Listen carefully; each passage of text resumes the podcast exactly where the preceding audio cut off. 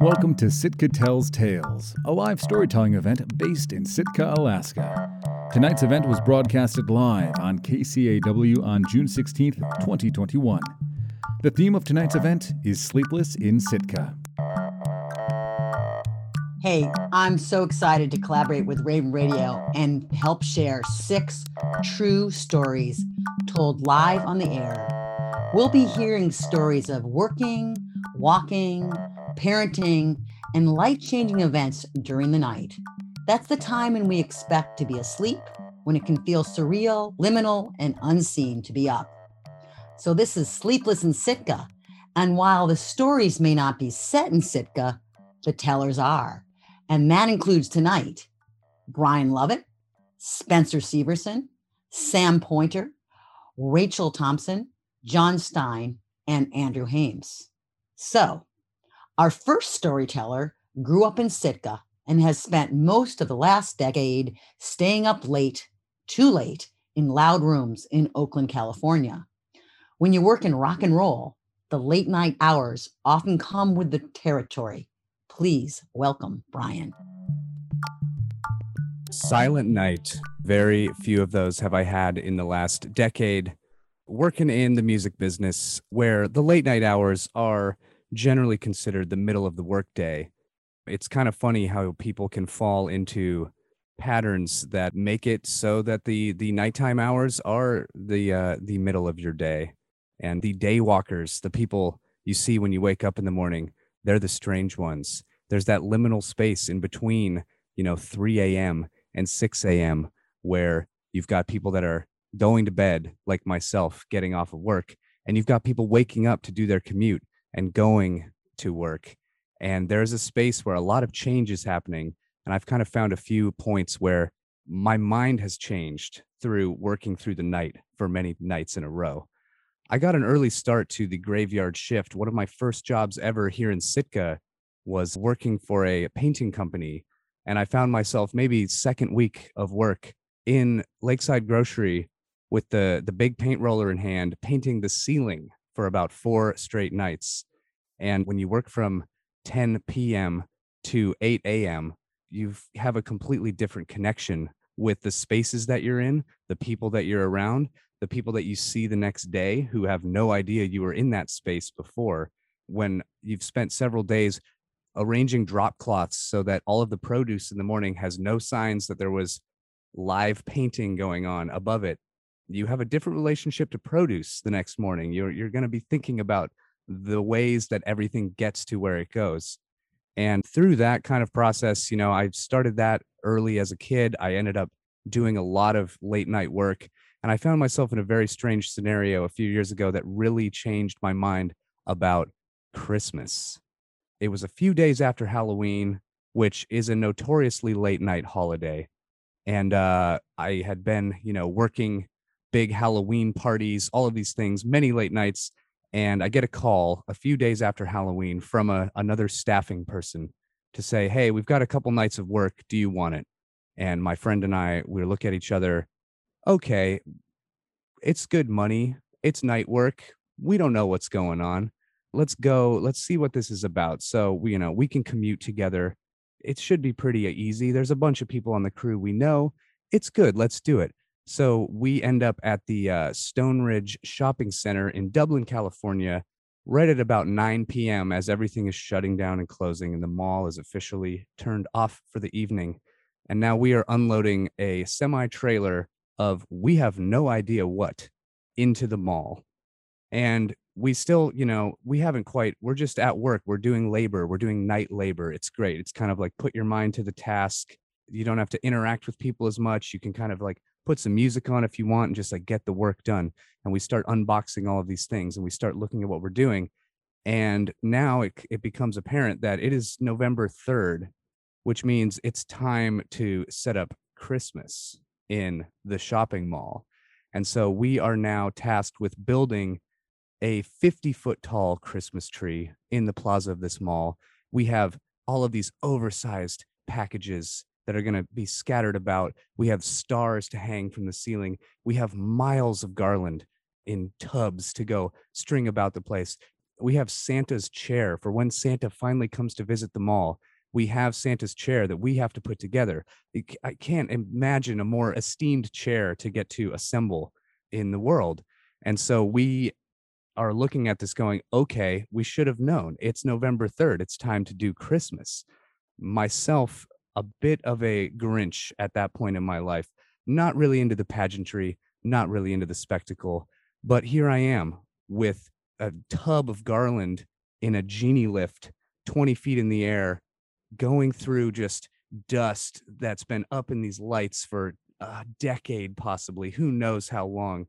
and I'm stringing the garland around the lights to make sure that the festivity is like very on point for everyone coming through the mall that weekend and it's fluorescent lights buzzing and there's there's a security guard on a segway kind of cruising around and there's the mall ambiance music going and this is three straight nights of 12 hour shifts of graveyard work building the festivities that will be in that mall for the next 2 months and at the end of those three nights, as I'm walking out into the sunrise and we're going back and, you know, waking up in the afternoon and kind of thinking about it, I fully had a change of heart about the festivities of Christmas because I got to be one of the magical elves that made it. So when people walked in the next morning, the mall was instantly transformed into their winter wonderland and Santa was going to arrive and there were presents and trees and stars for everyone.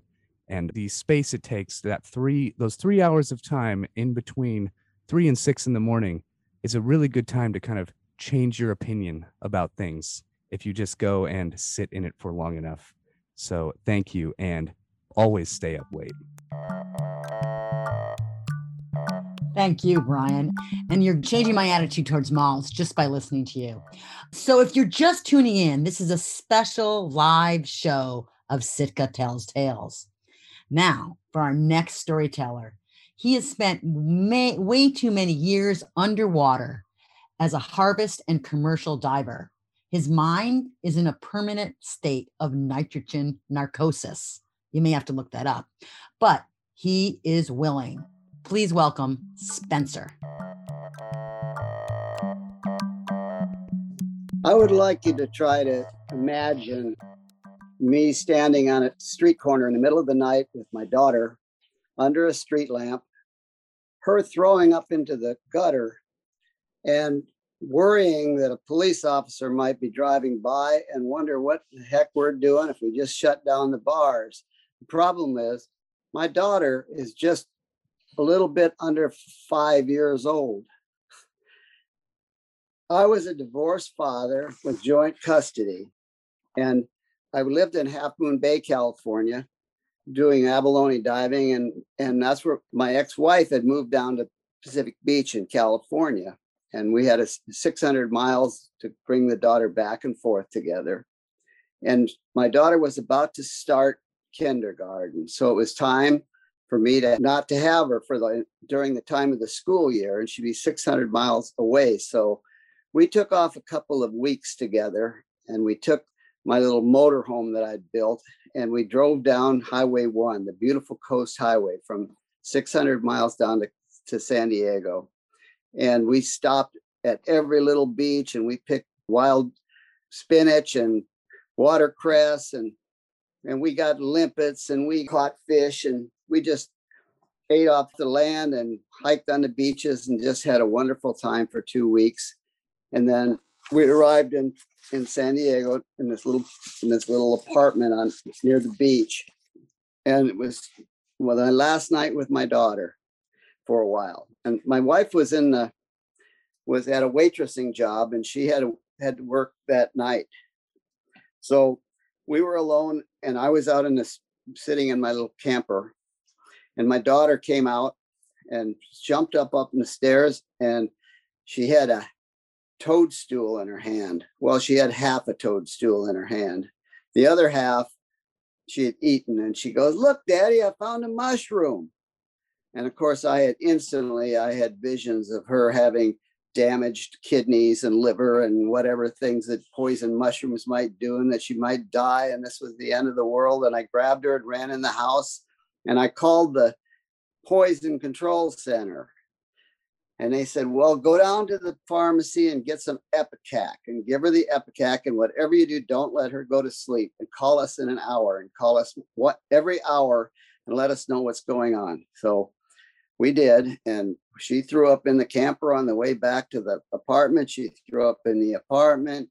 She was miserable. And we were having a, a tough time of it getting uh, getting out of the uh, it, it got to be late and it's time for a little girl to be asleep and she's really getting sleepy. So we started playing a Sesame Street board game that she liked. And we played that Sesame Street board game, and that didn't keep her awake. So we went walking on the beach. And then we came back and we played more Sesame Street. And then we went to the, uh, eh, well, basically, we just played more Sesame Street and went for more walks. Eventually, ending up underneath that street lamp that I started the story with. Now the problem was that I was in a I was already in hot water with her mother because when my, when my daughter was with me, I lived part of the season in Half Moon Bay and part of it in Santa Barbara, and my daughter was just around a bunch of crusty old commercial divers, and she wasn't very she wasn't getting to be around kids, and she was having a lot of different adventures than most kids have. And she used to ride on the back of my motorcycle I tried to lead a pony and take her on a hike, and she took a fall and put her tooth through her lip. And when I brought her home to her mom, she had a little scar under underneath her lip, and her mom said, "Spencer, she's a little girl." And so I was uh, I was already in hot water for the way that that we lived when my daughter was with me. So, but you know, eventually we kept calling poison control and when we just kept keeping her awake and we kept playing sesame street and she finally got the okay to go to sleep put her down to bed and then i had to wait to get into big trouble when her mother got home which exactly was exactly what happened. She wasn't a very happy camper with me. But you know what? My little daughter turned out to be a fine woman. She's a lovely lady with a good life and my grandson is a grown man her her, son and he's he's a fine young man so despite being raised by a retrobate father and grandfather they both came out just fine Great. Thank you so much, Spencer. Uh, I want to remind you that you're tuned into Sitka Tells Tales live here on KCAW. Now, our next storyteller is from St. Louis. He's a Marine Corps veteran and he's been in Sitka for about six years, where you might know him from one of the numerous jobs he's had. He'll be telling us about one long night of working Klawock. Please welcome the ever smiling Sam. Hello. Story began with a request for me to escort a patient at the time I was working at SEARHC, and they'll ask pretty much any uh, employee just for safety reasons to escort a patient home. And uh, it's voluntary, but you you know you get paid for it, of course. And so I figured, you know, it's easy money, and I worked nights most of my life. Uh, worked after school when I was a kid. Even though I was in the Marine Corps, I worked uh, in a computer room at night. So you have a certain mentality about working at night. You figure it's pretty laid back, and you have a task. It's pretty easy to do, and uh, even supervisors are pretty laid back. So when asked to do this, I figure it's pretty simple. You take someone home, you have a night in a hotel, you get up and come back. So I went to get the patient. They give me a piece of paper that tells me uh, what plane we're getting on. and We're going to catch a ferry from Ketchikan to uh, Hollis and, and all these uh, itinerary things. So it's pretty simple. And I always learned as a kid, you know, you want to keep some pocket money in case something happens. So I stop at the ATM and I get money. And I pick up the patient. They said, uh, you're going to have to take them in a wheelchair to the airport and the wheelchair comes back with you when you come back. And uh, so I'm getting on the plane. I'm getting him situated and getting the wheelchair situated, and I'm kind of hovering over him. And we get to Ketchikan, and we get off the plane. And I notice in all the hustle and bustle of getting him situated, I lost the pocket money. So we uh, get on the ferry, and I said, "Well, my list here says when we get there, here's a number. We're going to call a cab, and uh, it should be no problem. We'll get to where we got to go. He says, You're not going to get a cab that time of night. All the cab drivers are drunk by then. So I'm like, Okay. So we run into a friend of his on the ferry who drives us to, um, um, he was on the other side of Klawock and Craig. And we get him there and we take him in the wheelchair up the steps and get him situated. And he asked his friend uh, to take me to my, I think it was a bed of breakfast or the Klawock Inn.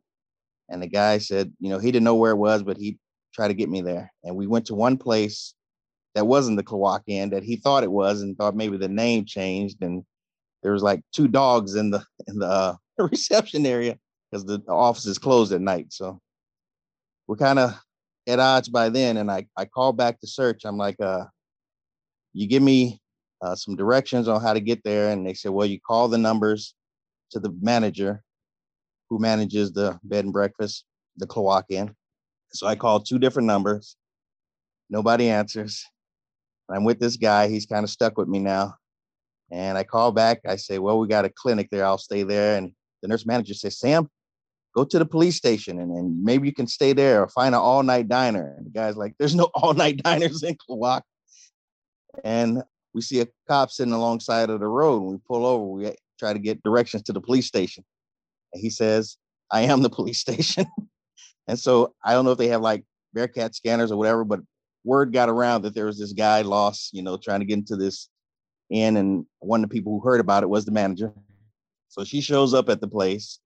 She's kind of upset because she had to get up out of bed or whatever that time of night. And uh, she says, Well, the key was right on the dresser. And I'm thinking, what I look like in the middle of the night in Klawock, turning doorknobs to look for a key. So got in my room, got situated. I said, I need a ride to the airport in the morning. Is there a phone here? Also, uh, GCI it was all over Alaska, doesn't work in Klawock. and so she tells me there's no phone in the room, but there's free Wi-Fi. So it was just one thing after another. So I got a good night's sleep. She showed up in time, picked me up, took me to the airport. Well, the air strip or whatever. Uh, the place to check in was no bigger than a tool shed. And that was an interesting experience. We all kind of sat there on top of our luggage until the guy came and unlocked the door. Uh, there was a little diner down the street, got some eggs, got some coffee, and uh, finally got on the plane and got back to Sitka, back up a little bit. When I woke up that morning, I, I share a lot of people about this story since I had never been to Sitka before I got here. When I woke up in Klawock, it looked like I imagined Sitka to look before I got to Sitka. But uh, got back and thought I'd uh, walk back over to SEARHC instead of uh, catching a cab or whatever and check in, let everybody know I made it back. I made it back safe. Everything went well. And first thing the nurse manager asked me, Where's the wheelchair? and so that was the end of my one night in Klawock. And uh, almost everybody there invited me to come back fishing. Thanks, Sam. Thanks for your story. And thanks for tuning in. We're at the halfway point of this live presentation of Sitka Tells Tales. We've heard three stories and we have three remaining. Next up is Rachel. She grew up in Seattle, where she spent lots of times outdoors with her parents and two older brothers. She moved to Sitka last fall. During a tough year of college, Rachel decided to take time off and hike the Pacific Crest Trail. And her dad, on the verge of retirement and having dreamt of the PCT for decades, joined her. Welcome, Rachel. My dad and I are sitting a few feet away from each other on the ground in the dark in the middle of the desert, both of us wearing black shorts and long sleeve gray shirts. We've been hiking the Pacific Crest Trail together for almost three months. And because of a series of logistical and safety considerations, we did what's called a flip flop, which is hiking a section of the trail out of order. It's left us with 50 miles of the desert to hike in the middle of July. Most of the water sources are starting to run dry. The days are in the mid 90s with dry, hot air. And there aren't really any other hikers hiking this section at this time. It's just not very safe or pleasant to do so. But here we are, sitting on the ground on the beginning of this 50 mile stretch that we've been planning for for the last two days. as we've been approaching this section, we've been mapping out different ways to combine the water sources, the miles, and the hours in the day to safely get to Walker Pass, 50 miles south, at the right time. My aunt is picking us up two mornings from now. My dad's plan went something like this, written out in my journal walk from 6 p.m. to 11 p.m., sleep from 12 a.m. to 3 a.m., walk from 4 a.m to 9 a.m., sleep from 10 a.m. to 6 p.m., repeat the next night with alternating chunks of time sleeping and walking, trying to find the coolest hours of the day. Now, here we are at the planned first campsite, but I've already guzzled a third of my water. We still have 19 miles to go to get to the next source, Fox Mill Creek. And our water is not going to last us. The evening hours that we thought would be cool are not very cool. So we're sitting on the ground, going back and forth, rethinking this carefully thought out plan. What can we do? We need to get to Walker Pass in 2 days. Should we turn back? Should should it should we just keep going and it's to get cool enough and just have faith? We're sitting there. Then my dad says, "What if we just start a brand new day right now, 11 p.m., walk all 19 miles to the water?" We've already hiked 24 miles today, but let's just pretend it's a brand new day right now. It sounds crazy. My body is aching and my brain is already asleep. But as we sit in the idea for a few minutes, it starts to make more and more sense. It's probably the safest thing to do. So we put our packs on. My dad says what he says every morning before we start hiking Rachel, are you quitting today? No, I say, not quitting today. Are you? Nope, not today. And we start a new day at 11 p.m. at night, 19 miles to go to the water and campsite. As we walk into the darkness, my limbs aching, my brain becoming more and more delirious, all I can do is fixate on the little dim circle of light that my headlamp is illuminating on the path in front of me. We're keeping our lights on the lowest settings to conserve battery over the next two nights. And we walk into the hours, into the delirium, struggling to stay awake, struggling to stay lucid, and doing everything we can for each other to keep placing one foot in front of the other safely. We exchange stories of our college days, mine much closer in history than his. We tell riddles and sing songs we do everything we can in this weird time warp of sanity that feels out of body and quite out of mind. But the water's lasting us. It is cool enough, and I'm not drinking it too fast anymore. We keep pushing my body more and more tired, but somehow still moving until around five in the morning, I see a little sliver of purple show up on the horizon. The morning is coming a few more miles and we get to Fox Mill Creek. I gather the water as I always do, and my dad pitches the tent, miraculously finding a shady spot in the desert. Around 9 a.m., we try to get some rest because we have to do this again the next night. We've hiked 43 miles this day. It's really hard to sleep though, no matter how tired my body and mind are, the heat is stifling and the light is bright, and I don't really know how to sleep. So I toss and turn in the tent, flitting in and out of consciousness. My dad, not getting much sleep at all. Most of the time when I wake up, I see him lying awake. As it starts to get just a little bit cooler around 6, 7, 8 p.m., we gear up for our second night. It feels like we've gotten over the biggest hurdle. We hiked the 43 miles in one day but the second night is even worse than the first somehow, now going on a long day and even less sleep. We fill our water bottles, we hike into the delirium again, consigning ourselves to this place. We tell more stories, we sing more songs. I stare at my headlamp, losing track of place and where I am, just making sure not to misstep on the steep ridges that we're walking along in the pitch black. But for a second night, the water lasts us. It's cool enough to walk. The dawn comes again. We fill up at the last source, Spanish Needle Creek, just a little trickle, but enough to fill our bottles. And we make it down to the highway where my aunt picks us up around 10 in the morning and it's already breaking 90. My dad and I hike on the PCT for two more months. We reach Canada together.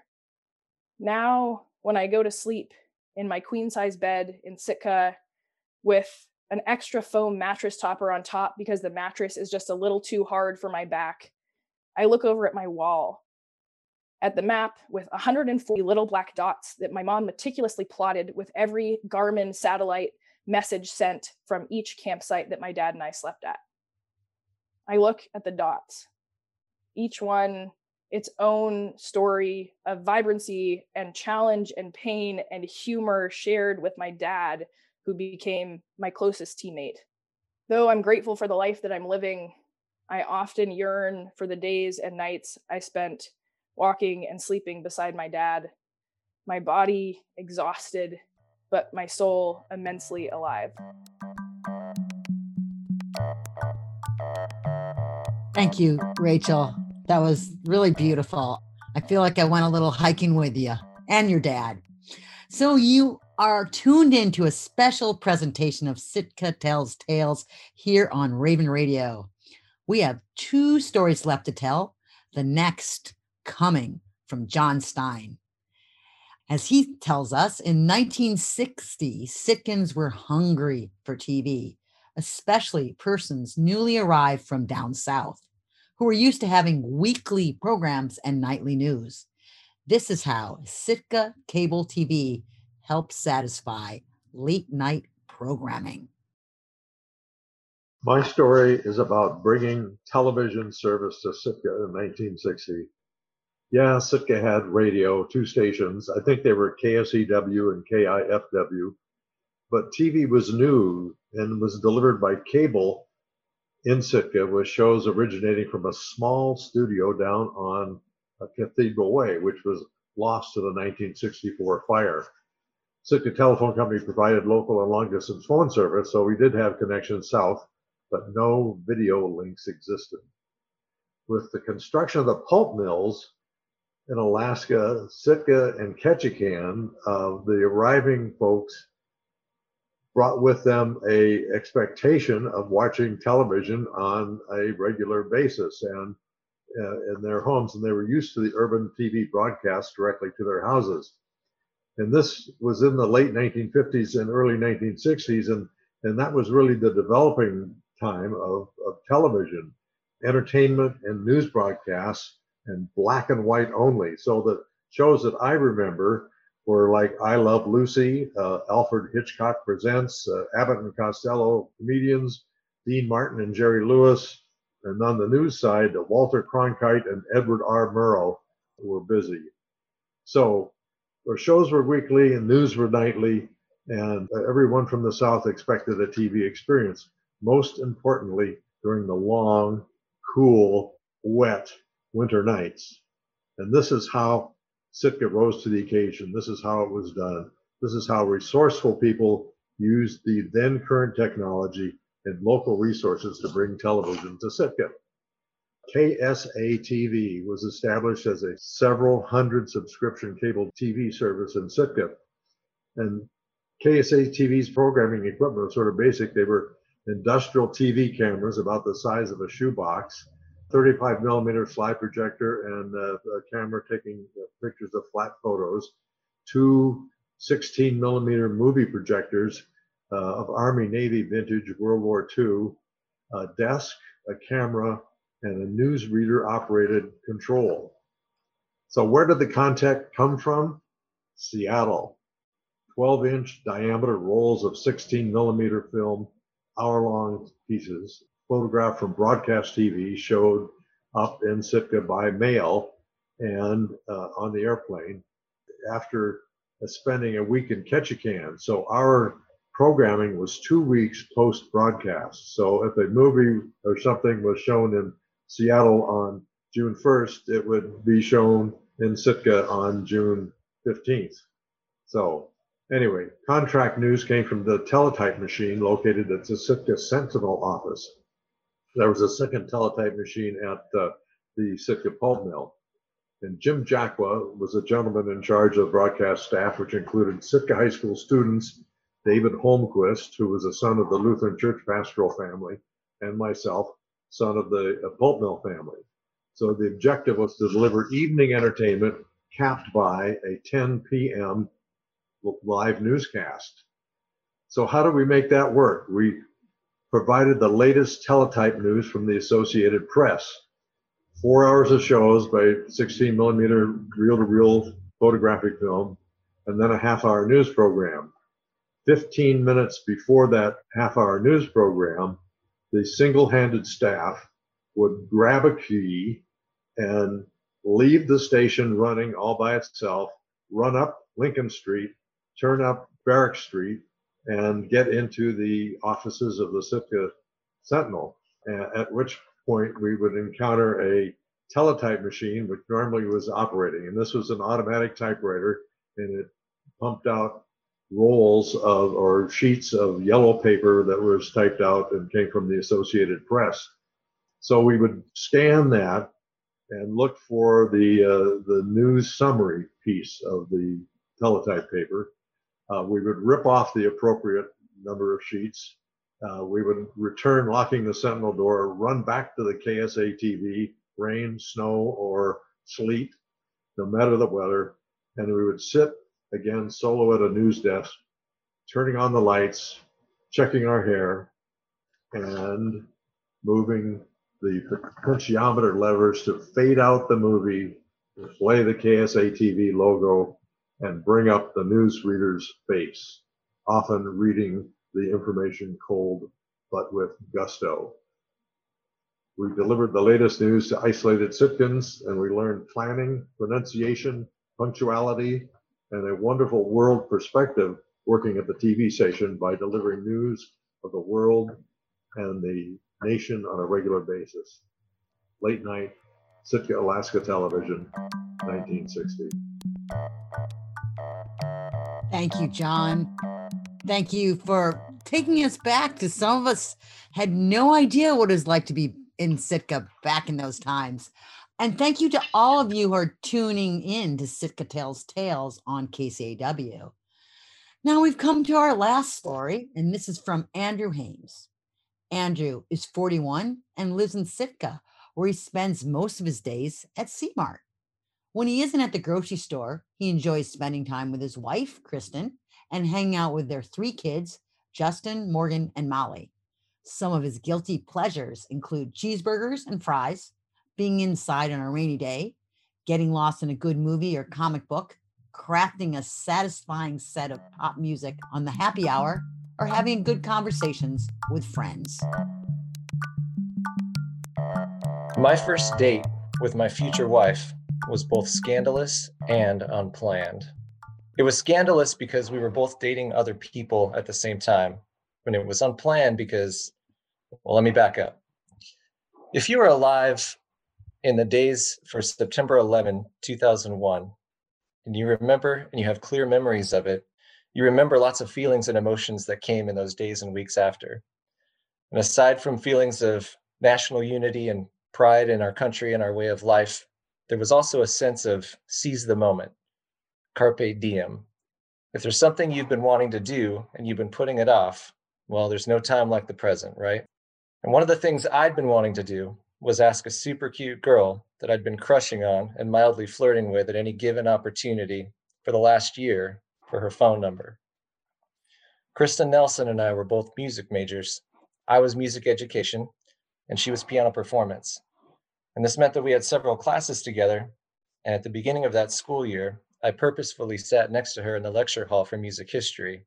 But I left a chair in between us, of course. I didn't want to be too obvious about what I was doing. And we were there, we would, you know, make small talk before class and after class.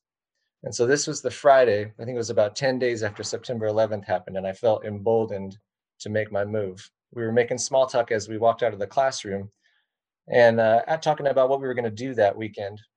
And uh, I, I, I made my move. I asked her for her phone number, and she was like, "Oh yeah, I'd love to give you my phone number." So I pulled out my Nokia brick phone, and I started typing in her name, and I misspelled it for the first and only time It's an I N, Andrew, Kristen, with two I's. The vowels make the same sound on each syllable. And I was like, oh, yeah, of course. K R I S T I N. And then I put her number in my phone. I said, all right, well, have a good weekend. I'll talk to you soon. Now, I wasn't going to call her that night or that weekend. I didn't want to be too desperate, you know. So I figured I'll call her next week. You know, I got to play it cool in this situation. But that night, I was playing a gig with some buddies of mine from the band program. We were had put a little jazz combo together, and we were playing at the Student Union building. And so I was there uh, with my friends, and I was playing my trombone on stage. And uh, I looked in the back of the hall, and I saw Kristen standing there and I couldn't believe it. And I had this charge of, oh man, she's here. And then I saw her disappear. And I'm like, okay, no big deal. And then about a half hour later, she reappeared, came back and sat down at one of the tables. And in between songs, I went down and chatted with her. Now, I didn't know this at the time, but she had been downstairs with her boyfriend at the bowling alley. One of her friends told her that I was upstairs in the uh, in the room playing some jazz. And so she came upstairs to confirm, went back down, told her boyfriend, Hey, I'm tired. I want to go home. So he took her home and then she came back. So we finished up the gig and she was hanging around and I said, Hey, uh, David and Sherrod are coming over to my, my apartment. Would you like to come with us? And she happily agreed. So we cruised over to my sweet little bachelor pad. It was a basement apartment on 9th Street in Pocatello, Idaho. And uh, we just did our did our normal thing and I was so amazed that she seemed to just fit right in. She thought we we were cool. Uh, you know, we were talking about the gig, just hanging out, and uh, I was just so happy to like be around a girl that I just felt like I could completely be myself around. And um, eventually, David and Sherrod got tired, and they're like, "All right, man, we'll see you later. We're gonna get out of here." And then Kristen stayed, and that night we stayed up all night, sitting on my bed, just talking. It was just the two of us it was nothing physical. We were just completely in awe of each other. We just shared stories about our past, about our present, about our hopes and dreams for the future. And I just had this overwhelming sense for the first time ever around a girl man, I could grow old with this person. We just were so, it was just the two of us, like the rest of the world just didn't even exist. And the time just went by so fast. Next thing I know, it's the sun is starting to come up. It's like 4, 4.30, 5 o'clock in the morning. And so I said, hey, well, I should probably take you home. And she said, yeah, sure, that'd be great. But we made plans the next night. There was a there was a piano performance in the auditorium, and uh, as music students, we were expected to be there. So I said, hey, let's meet up beforehand, and we can, um, you know, we'll go together. And she said, okay, that'd be great. So I drove her home and dropped her off. And uh, then as I was driving back home, I realized I was really hungry. So I cruised through one of my favorite 24 hour drive throughs, which was Jack in the Box. And I sat there in the drive through, placed my order. There were some other cars, so I was kind of waiting. And right then, my car ran out of gas. It just sputtered and died in the drive through of Jack in the Box. And I just thought, man, this is this is a memorable night. And so I tried to restart it, you know, hoping and praying somehow there'd be a few drops of gas that would get me across the finish line of the drive through and it wouldn't start. So I opened my door, rolled down my window, braced my hands on the frame, and pushed my car like a schmuck through that drive through, got to the first window, paid for my food, got back in, got back out, pushed my car forward, uh, got my food. And then I was able, luckily, the ground was flat. So I was able to push my car around and I pushed it into a parking spot. And I, I, I can't remember. I think I sat there and ate my food. Then I locked my car, figured I'll have to deal with this tomorrow. So as I was walking home, I was just thinking how, man, my car is out of gas, but my heart and my head are so full. And I was on cloud nine walking those four or five blocks back to my apartment. And Kristen and I this August will celebrate our 17th wedding anniversary. Oh, a huge thank you, Andrew. Now, I was drawn to end this show with Andrew's story because it's a love story. And after all, it touches on and plays around with our Sleepless in Sitka, which is, of course, a play off of the good old Tom Hanks romantic comedy Sleepless in Seattle. So, anyway, I want to thank all our storytellers for helping bring Sleepless in Sitka, one more Sitka Tells Tales live event to life on the radio. Thanks to the Sitka Soup and the Sitka Daily Sentinel for helping us get the word out, and to our timer for the night, Ariadne Will. As for our themes and where they come from, the idea for Sleepless in Sitka came from a conversation about insomnia. Early one morning in the ocean, floating with some fellow saltwater plungers. That is to say, we're open to ideas for themes and open to feedback. So let us know if you want to tell a story and look for the Sitka Tells Tales page and updates on Facebook. So finally, I want to thank all of you who have tuned in here on KCAW Raven Radio. And if you see one of our tellers on the street or in the grocery store, you might just see Andrew in the grocery store, be sure to let them know you heard their story and even mention a line you heard that resonated, made you laugh, or think of your own story. Thanks again. Thank you for joining us for Sitka Tells Tales, a live storytelling event based in Sitka, Alaska. Tonight's theme was Sleepless in Sitka. And thank you to our storytellers this evening Brian Lovett, Spencer Severson, Sam Pointer, Rachel Thompson, John Stein, and Andrew Hames. Thank you also to Raven Radio. Your host this evening was Ellen Frankenstein. To find out more about Sitka Tells Tales, you can visit artchangeinc.org. This audio program was made in collaboration with ArtChange and Raven Radio. Our theme music tonight was Clink Tale by Poddington Bear. This episode of Sitka Tells Tales was made possible with funding from the Sitka Alaska Permanent Charitable Trust and by the Rasmuson Foundation, administered by the Alaska State Council on the Arts.